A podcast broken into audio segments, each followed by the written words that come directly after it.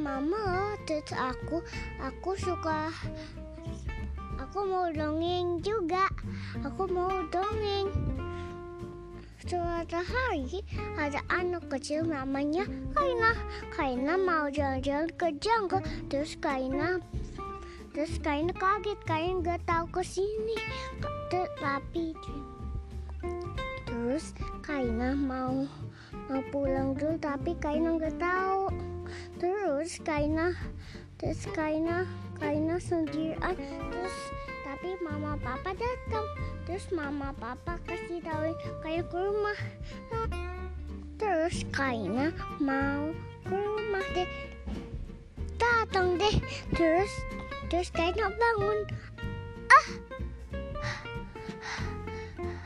Oh aku di rumah dong kainannya itu dream doang. The end bye. Makasih suka suka cerita aku. Dah